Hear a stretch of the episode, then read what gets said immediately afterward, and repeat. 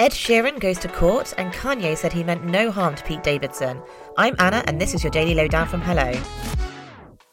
Kanye West has defended his controversial music video, which depicted him burying Pete Davidson alive, saying he meant no harm and it was freedom of speech. In a new Instagram post, the rapper wrote, Art is therapy just like this view. Art is protected as freedom of speech. Art inspires and simplifies the world. Art is not a proxy for any ill or harm. Any suggestion otherwise about my art is false and malintended. It comes after Kim dropped West from her social media names after being declared legally single by a US court last week. God sent me from that crash just so I could beat Pete Davis. Who? Ed Sheeran appeared in court today after songwriters Sami Chokri and Ross O'Donoghue accused him of copyright infringement in his hit single Shape of You. They claim that the best selling track takes particular lines and phrases from their own song called oh OY. The barrister said, Mr. Sheeran is undoubtedly very talented. He is a genius. But he is also a magpie. He borrows ideas and throws them into his songs. Sometimes he will acknowledge it, but sometimes he won't. The trial is expected to last three weeks. Harry Styles fans will be rejoicing at the news that he's making a comeback this month, as the singer is expected to drop his first album in three years.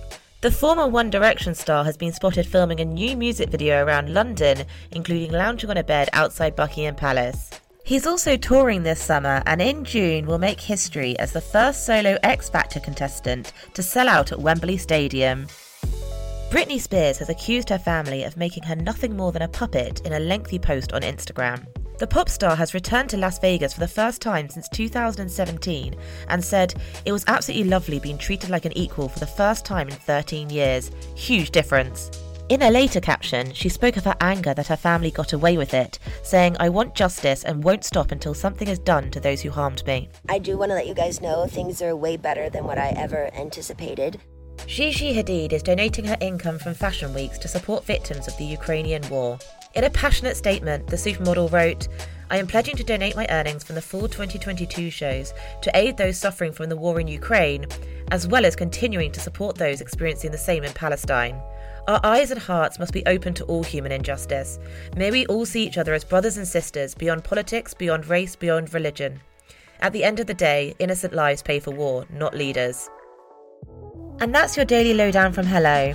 Check out our social media channels and HelloMagazine.com for more news and updates on your favourite celebrities.